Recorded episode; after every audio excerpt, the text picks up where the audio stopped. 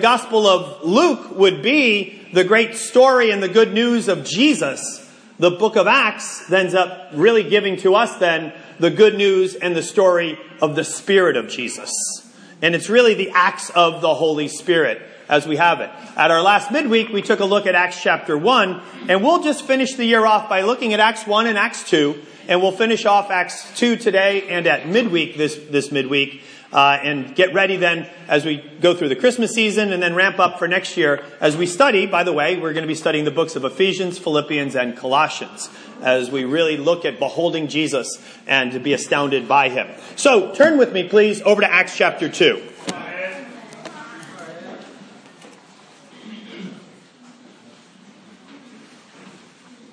My sermon title today is It's Nine O'Clock Somewhere.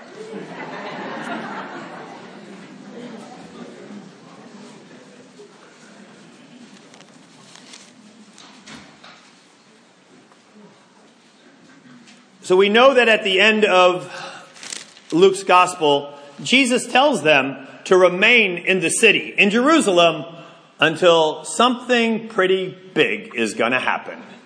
He doesn't say exactly, he just talks about power, and it's going to be a big deal. You don't want to miss it. Make sure you're there. And so there they are. And Jesus is with them for 40 days, and they remain for another 10 days in the city of Jerusalem, even as everybody has, has departed. Now they, they are seeing the crowds come back to Jerusalem on this day. And they've remained in Jerusalem. They, they went up to Galilee. They've come back to Jerusalem. And now great crowds come because in Jerusalem, there are three mandatory feasts. And one of them is Pentecost. And that's the backdrop for what we're about to read right now. And at this mandatory feast, the other being Passover, Pentecost, and then ultimately the Feast of Tabernacles. Those are the three mandatory feasts. But Jerusalem swells in size. Uh, some estimates put it well beyond a million people during these feasts. So th- it is it is now a packed out place. And re- remember that messianic fever has gripped this population for quite some time now, especially under the oppression of the Romans. Same story, same continuation that we've been reading in Luke. It's just now showing us how these men that have followed are now going to be set off on an astounding path because of the work of the Holy Spirit. Chapter 2 verse 1 of book of Acts. When the day of Pentecost came, they were all together in one place. Suddenly a sound like the blowing of a violent wind. Now, wind in Hebrew is ruah. Spirit is ruah. Breath is ruah. And likewise, in Greek, it's all the same word. Pneuma, pneuma, pneuma. Uh, so whether it's breath or spirit or, or wind, it's, it's um, kind of a, a fun little play with words that is going on here. So a violent wind came from heaven and when it says heaven here, this doesn't mean that it, you know, came from the throne of God. Uh, heaven just means the sky for the most part. Matter of fact, you've, you've heard of the third heaven. Well, there, there was always in the ancient world the idea of three heavens. The first heaven is blue sky. The second heaven is outer space. And the third heaven is the realm of God. So first, second, and third heavens. So when they, they talk about it, that, that's what they mean. So I'm assuming we're just talking about a violent, big time wind has come now through the atmosphere. Uh, like the uh, blowing of a violent wind came from heaven and filled the whole house where they were sitting. They saw what seemed to be tongues of fire that separated and came to rest on each of them. All of them were filled with the Holy Spirit and they began to speak in other tongues as the Spirit enabled them. Now there were staying in Jerusalem God fearing Jews from every nation under heaven. That's an important phrase, keep it in mind. When they heard this sound, and I would imagine it was like a freight train, you know, coming through. If, if you've ever been anywhere where there's a violent wind that comes through. Uh, when they heard this sound, a crowd came together in bewilderment because each one heard their own language being spoken. Utterly amazed, they asked, Aren't all these who are speaking Galileans? Then how is it that each of us hears them in our own native language? Probably the way that they knew that there were Galileans was by their accent. So even though they were pulling off perhaps all of the languages under um, on earth at the time, I guess they still, even in the miraculous ability to speak those languages, still did it with an accent.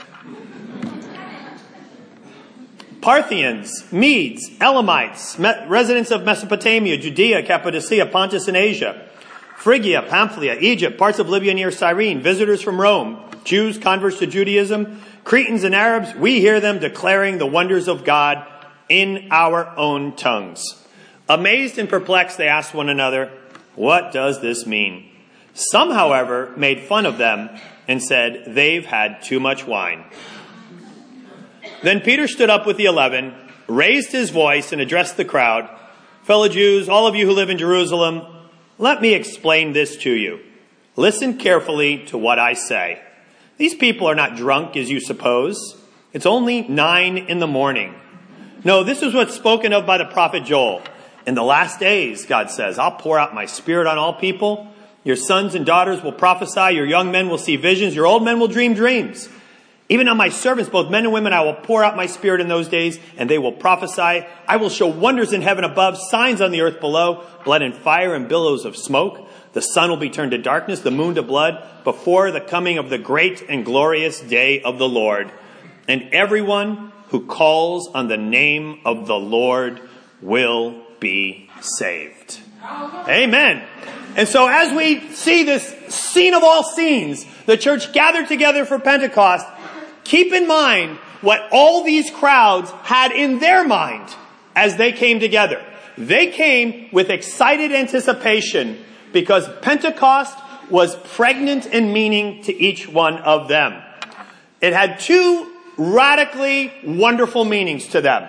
The first they would call Zemen Matan Torah Tanu, which means the time of the giving of the law.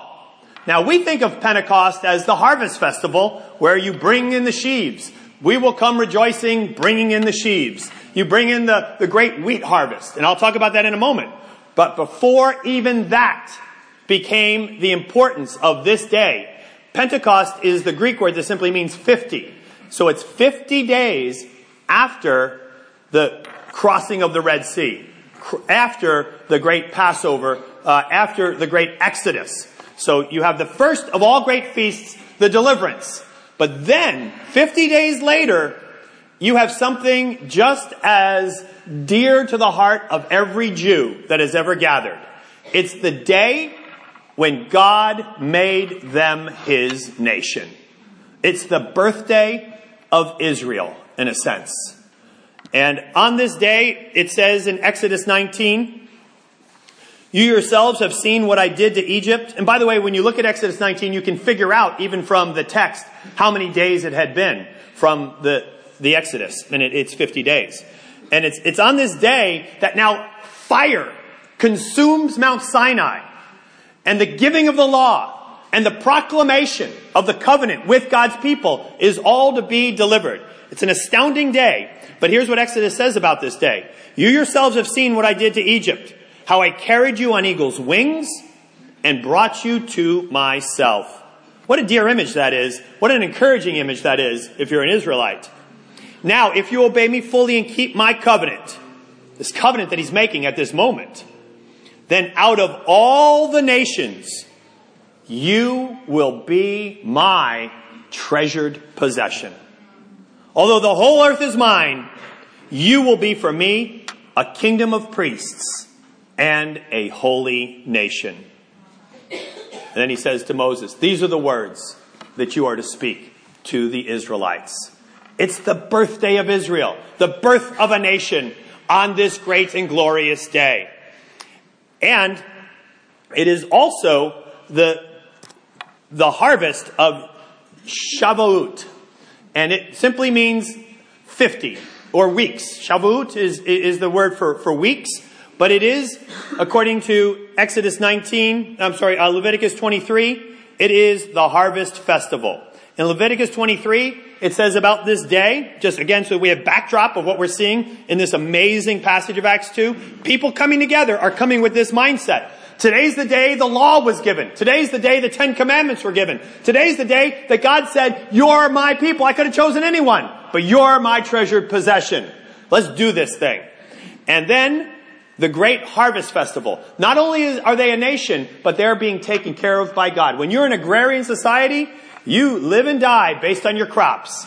And to be able to have the benevolence and the bounty and providence of God to be able to give you another year's harvest and to be able to bring the first of that harvest as a big sheaf to wave before the Lord on Pentecost, on the great feast, is a day of great rejoicing. As a matter of fact, it's a command that you come to this, this feast with rejoicing in your hearts.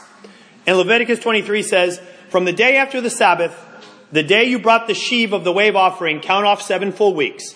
Count off 50 days until the day of the seventh Sabbath, and then present an offering of new grain to the Lord. From wherever you live, bring two loaves. And this is very interesting. Two loaves. This is a unique command of God. Two loaves made of tenths of an ephah of the finest flour. Now listen to this. If you're a Jew, you're like, oh, really? And not only with the finest flour, but baked with yeast. In other words, put the leaven in. Go ahead. And bring it as a wave offering before the Lord and present, and, and the rest of the uh, stipulations are there. Here's what's, what's interesting. Why two loaves? Well, perhaps the fulfillment of this is that there are both the Jews and then ultimately the Gentiles. And why still yeast? Why is it that it's not purified, unleavened bread? Well, here's the encouragement. Even as we are the harvest of God, brought together by the Holy Spirit of God into His harvest, we're still a work in progress. We still are leavened. We still have yeast. We still are being purified until the final great day of the Lord when he appears and then second corinthians uh, second thessalonians tells us he will then make us completely pure ready to be able to receive into heaven up with him. It's a very encouraging uh, festival of all festivals of not only realizing God's great plan and the ultimate harvest that comes with, with Israel, but then also the harvest that then comes with, with us as, as we're brought together by the apostles. Now, this, this day of the, the Torah is interesting because we see on this day on Pentecost here in Acts chapter 2, this phenomenon of the Holy Spirit rushing through and then fire separating into things that look like the shape of a tongue, which is, is really just what a flame looks like. And so this, these, these flames then separate and come on the people. Now, what's interesting is there's a targum from Cairo, Cairo that says it's an ancient uh, Jewish Targum that says the first commandment, talking about the Ten Commandments as this Exodus 19 event occurred. On this day of Pentecost, on this day of the giving of the Torah, the first commandment, when it left the mouth of the Holy One, went as meteors and lightning and as torches of fire. A fiery torch to its right, a fiery torch to its left, which burst forth and flew in the air of the heavenly expanse. It proceeded to circle around the camp of Israel. This first Pentecost was attended by this phenomenon of fire, according to all the rabbinic tradition. One other very important rabbinic tradition that, that also happens on Pentecost. It is also the day when fire separated, again according to rabbinic tradition, on the 70 elders. And as, as it separated on the 70 elders, it enabled them to speak every language under heaven, which was 70 languages.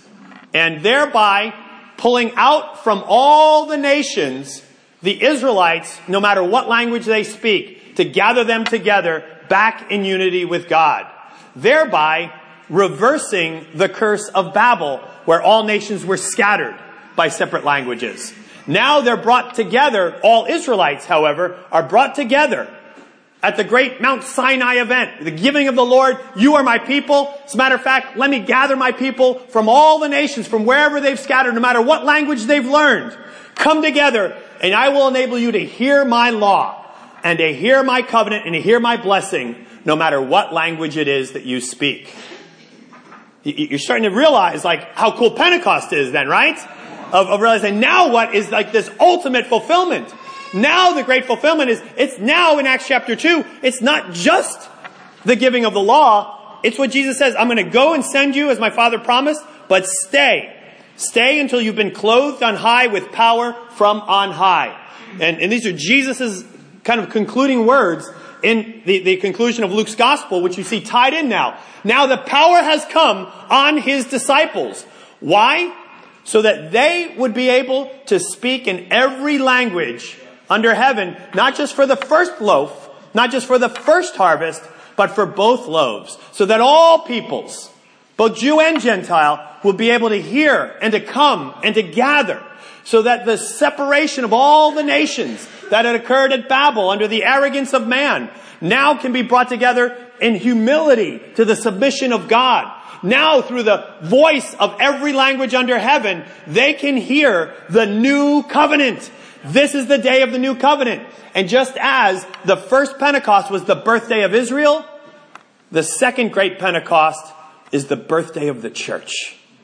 And we have that right here. And with the, the great power of the Spirit upon all the apostles, they proclaim the new covenant. Peter stands up to be able to show the fulfillment of all of the old covenant in Jesus Christ. But now something unusual happens as they are talking in every language that the Parthians and Medes and Elamites and Mesopotamians and the uh, those from Phrygia and Pamphylia and the Egyptians they all can hear it in their own native language. This is not some sort of gobbledygook that they were saying. This is not glossolalia. This is their own native language being spoken and being understood. A little bit of an accent, sure, but didn't get in the way of them being able to proclaim the new covenant, which will ultimately really be ratified in Acts chapter 2 a little bit later on. We'll study that at midweek. But for right now, I want us to just marvel at what Jesus says here.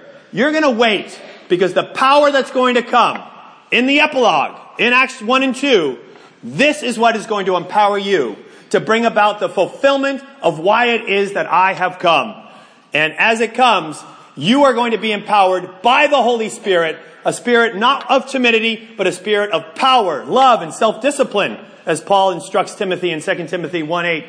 This is the Holy Spirit that you've received. This is the Spirit that flows from within you like streams of living water. This is the big difference between the Old and the New Covenant.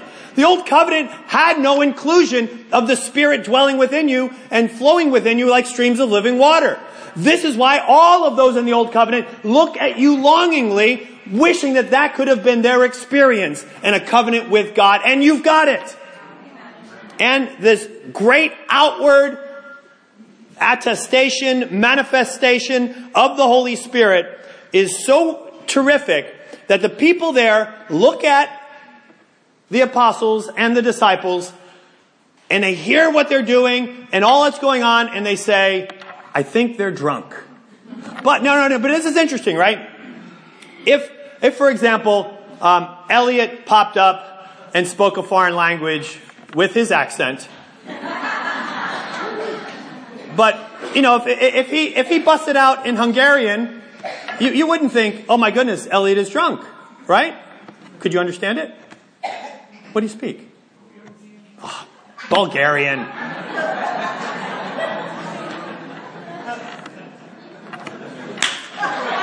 right, let's say, let's say, Elliot all of a sudden busts out in, oh, let's say, I don't know, Bulgarian.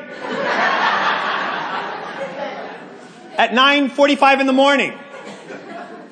Would, would you then think to yourself, wow, that's a drunken man over there?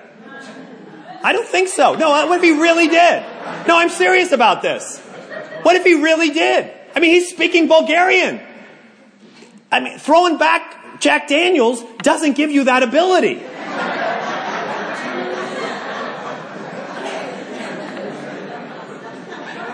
Mad Dog 2020, like, got me through some weird situations in my youth, but it never got me through a Russian exam. But I, I dare say, if Elliot popped up and started speaking Bulgarian right now. And Tia broke out into Mandarin. Right? And, and, and, and likewise, if, uh, if the chases in, in unison got up and you're just like, I mean, just busting it in French. And, and, and there are those of you who could speak those languages here.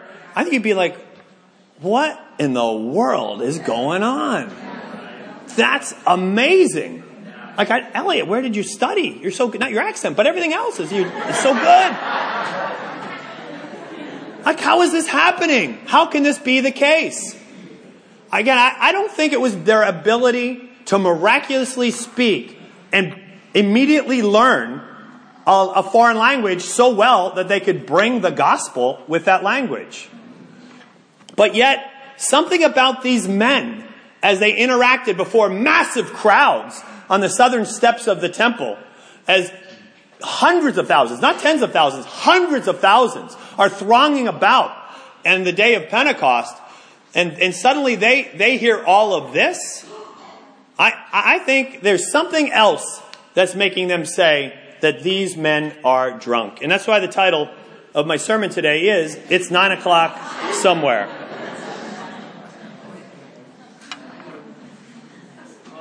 There's, there are few passages in the Old Testament that make a little bit of a reference to something akin to maybe what the phenomenon was about their demeanor as they interacted with one another before the great crowds. In Zechariah 9 it says, the Lord of hosts will protect them. They will devour. It's talking about a, a, a battle they were having. They shall devour and they will tread down the sling stones and they shall drink and roar as if drunk with wine.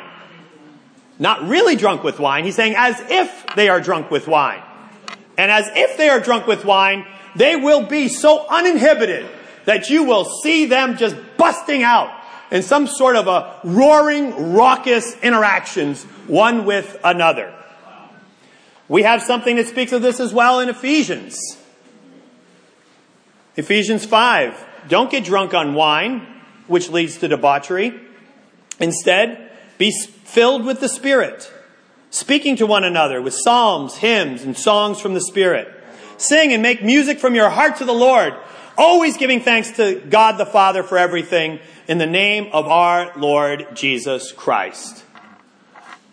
Now, think, think of all that goes on there, and think of even perhaps if you've ever seen someone, maybe even a movie, maybe, God forbid, it's even a life um, uh, experience of yours. And, and sadly for me, I've, I've had more than a few life experiences of being very, very drunk. And, and I say this not to kind of make light of, of, of this whole situation, but I've, I've known what it is to, to drink to such a degree that my behavior changes radically. I've been arrested four times for drunken disorderly conduct. In London, in Daytona Beach, in Virginia Beach, in 1988, a long time ago, before I was a Christian. And, uh, and also in Philadelphia. Uh, I, have uh, sadly known, known that rather well. I have repented, by the way. But I've also known those experiences. And, and on many of those times, I, I did kind of sing to one another quite a bit. Remember being in kind of late night McDonald's situations and just, you know, busting out in song and, you know, kind of overly demonstrative about, you know, how much I love you, Chris. Oh, you're the greatest. Oh my goodness. Oh, bro. And, you know, it, it just, you're just having this kind of uninhibited expression of, of love or gratitude, you know, always giving thanks to God the Father for everything in the name of the Lord Jesus Christ. Again, it's very easy to kind of make light of this, which I really don't want to do at this moment, but even in the construction of the original language, the, the two phrases, do not get drunk on wine, which leads to debauchery, instead, be filled with the Spirit. Those two are actually parallel ideas, but to make sure that they aren't too parallel, he makes sure that he includes, make sure that it's not getting drunk on wine, in, which, which is a debaucherous expression of backing off of your inhibitions. But when you back off of your inhibitions because of the Spirit, suddenly now you are free of the flesh to be able to express love and power and uh, joy and gratitude without limit. And, and this is the great power of the Spirit. By the way, uh, Philo is one of the most famous rabbis of this exact same time. And he writes quite a bit on this idea. Let me, let me just read one of the things that uh, is written here on this. Now, when grace fills the soul, that soul thereby rejoices and smiles and dances, for it is possessed and inspired, so that to many of the unenlightened, it may seem to be drunken, crazy, beside itself. And thus many of the foolish are deceived and suppose that the sober are drunk. And it is true that these sober ones are drunk in a sense. Now perhaps what was seen at that nine o'clock hour among the apostles was not this uncanny ability to break out in Russian or um, uh, Portuguese. Not that those were languages at the time, but, but not that ability, but rather what they saw was uninhibited love. Uninhibited enthusiasm for the gospel. That as they one with another, being able to just embrace one another, holy kissing one another, sharing about God, being able, with, without limit at all, to just be able to praise the Lord for what it is that He has done. Praise Jesus. He rose. It's all true. Praise the Lord. The Spirit has come. Everything He has promised. It has been brought to bear. It's all true. God is a good God. His covenant has been fulfilled. It is all here for us. And as they have that amazing expression of astounding fulfillment of all that God has done, of course they, they, they did it in such a way that people are like, uh, you know, how about a little decorum here? You know, uh, you know, I don't know if this is, you know, proprietary you know, type behavior that should be going on. Maybe a little mismanners would, would help these guys a little bit. But you know what that is? That's just our prefrontal cortex, our frontal lobe, thinking through the situation and deciding, nah, you know what, I'll, they'll think of me a bit strange if I just let loose right now with the love of Jesus Christ. And while our frontal lobe helped us throughout all of our pre-Christian life, because if I didn't have a frontal lobe in my pre-Christian life, it wouldn't just be four arrest records that I would have. I don't have a record, by the way, praise God. Uh, it wouldn't just be four arrests that I have. It would be an innumerable amount. It would, it would be addiction and de- destruction to an amazing degree. And so, for me, that frontal lobe really pulled me out of a lot of situations that could have been really ugly. And so I began to really rely on the kind of social constraints, the social cues that would help me through any and every given situation. And the, the, the prefrontal cortex, also known as like the executive decision making center of your brain, it's able to kind of weigh alternatives, have long-term consequences, bring all of that together, um, assess risk reward, cost benefit, all of that is kind of going on there. And, and, and because that has hooked me up all the time, I then, in my flesh, default over to, well, let me, let me just go by my, my wonderful prefrontal cortex. Well, you know what my prefrontal cortex does? It keeps me from expressing the love of Jesus. If I'm going to let my flesh, in that sense, really rule the day as, as I have, let's say, a fellowship with Cody after service today, I'll come up to Cody and I will be happy to stay within reasonable bounds of love with him. Nice little side hug. How you doing? Nice to see you at the wedding yesterday. Marriage is great. You guys look happy. Isn't that nice? That's the extent of it. Why? Because that's comfortable. We've established that sort of comfort. We haven't established that comfort, I think, because of the Spirit. We've established that comfort because of social cues and social norms. But if we were to really kind of cast off restraint in a good way, cast off the restraint that bottles up and caps the Holy Spirit, and instead leaves room for the Spirit to be expressed completely, fully. How different does my time with Cody look? When I'm able to really look at him and say, Cody, I respect you so dearly. Oh my goodness, I still cannot believe that when, as you had that amazing job opportunity coming out of ODU, you chose to, to give yourself to these teens instead, to go full time, day and night, to love these guys instead of being able to take that on. And then even when it, when it became apparent that it is probably going to be a better path for you to work secularly, there was no bitterness whatsoever. There was only joy in your heart and anticipation of what God's next chapter will be for you. And then he blessed you and off you went. Now you're doing grand work and still making the biggest difference in our teens. Thank you for serving. You are such a great brother. I love you from the bottom of my heart. How different would our church be if we let the Spirit really guide us in every one of our interactions? How about parents, how we would encourage our children? Children, what you might want to be able to say one to another, even to your parents, but you hold back and, oh, that'd be weird if I said that to mom right now. I've never done that.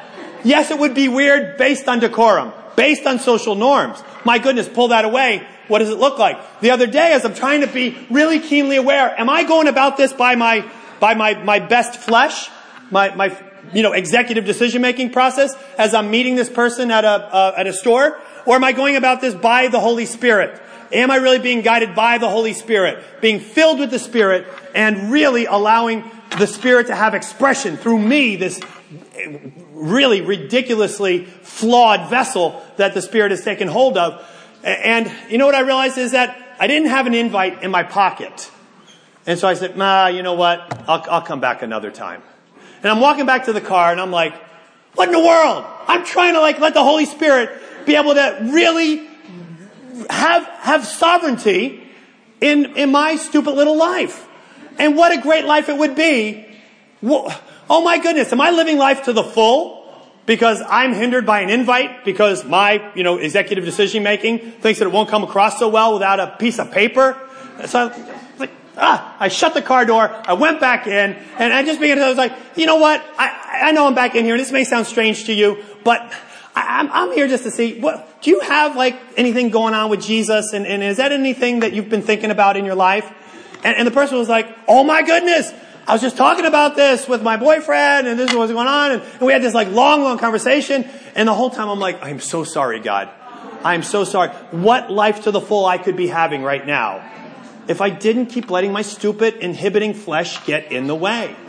And it doesn't matter what it would be, but, but whether it's, you know, loving one another, loving in our families, serving, being able to take care of things. We have a spirit, not of timidity, but of power, love, and self-discipline. Also, it doesn't mean that, oh, I'm just to go by the Spirit and I'm not to do my homework and I'm just to let the Spirit take me through the test. No, no, no. It is a spirit of self-discipline. And probably you had a Holy Spirit prompting of put down the game controller and read the chapter. Read the chapter now. Don't set your alarm for 30 minutes early in the morning. You won't learn it in that amount of time. Put down the game controller. And I'm sure the Holy Spirit, a spirit of self-discipline was prompting you. And I found that to be the case as I've spent this, this past year really trying at all turns to be sensitive to what it is that the Holy Spirit wants. And by the way, we don't have to kind of do some sort of a, um, I, I, don't know, a, um, a kind of a, a, sensationalist, experiential uh, mysticism of what is it that the Spirit wants, because it wants the will of God. It's the Spirit of Christ. It's, it's rather clear what it is that the Spirit has in store for us. And it's life to the full that Jesus promises. And it's living out the will of Jesus. And it's making a great difference. And whether that's me, you know what, putting down the, the binge watching of some Hulu TV series and, and really kind of work on the things that, that really going to enrich my life. Uh, or, or to sit and have great talks with my kids rather than go into escapism some way or another. That's a spirit of self-discipline and love really trying to get through to me. Church, We've got a huge world that is God's harvest. It's all about us. And Jesus has died and risen to give us victory. And He's not just done that, He's also equipped us with the Holy Spirit. And you know, in the Jimmy Buffett song, it says, it's half past 12, but I don't care. It's 12 o'clock somewhere.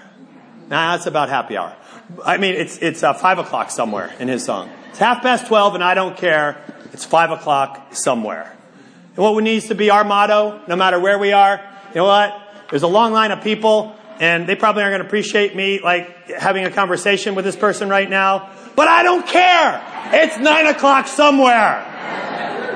You know what? I'm going to talk with Kevin after service today and you know, we're used to a, a certain level of intimacy and it's not very deep, but I don't care. It's nine o'clock somewhere. When I drive home with, with my family, you know, they probably don't want to really talk about the sermon and what they learned and what they're going to put into prayer, but I don't care. It's nine o'clock somewhere. I don't know what situations you're going to face, but take this with you. No matter what is coming your way, you've got life to the full awaiting you. You've got experiences where the Holy Spirit is expressed through you that will astound you. And no matter what it is that is trying to say to you, shut your mouth, be normal, dial it back, use a little discretion, say to yourself at those moments every single time, I don't care. It's nine o'clock somewhere. Amen.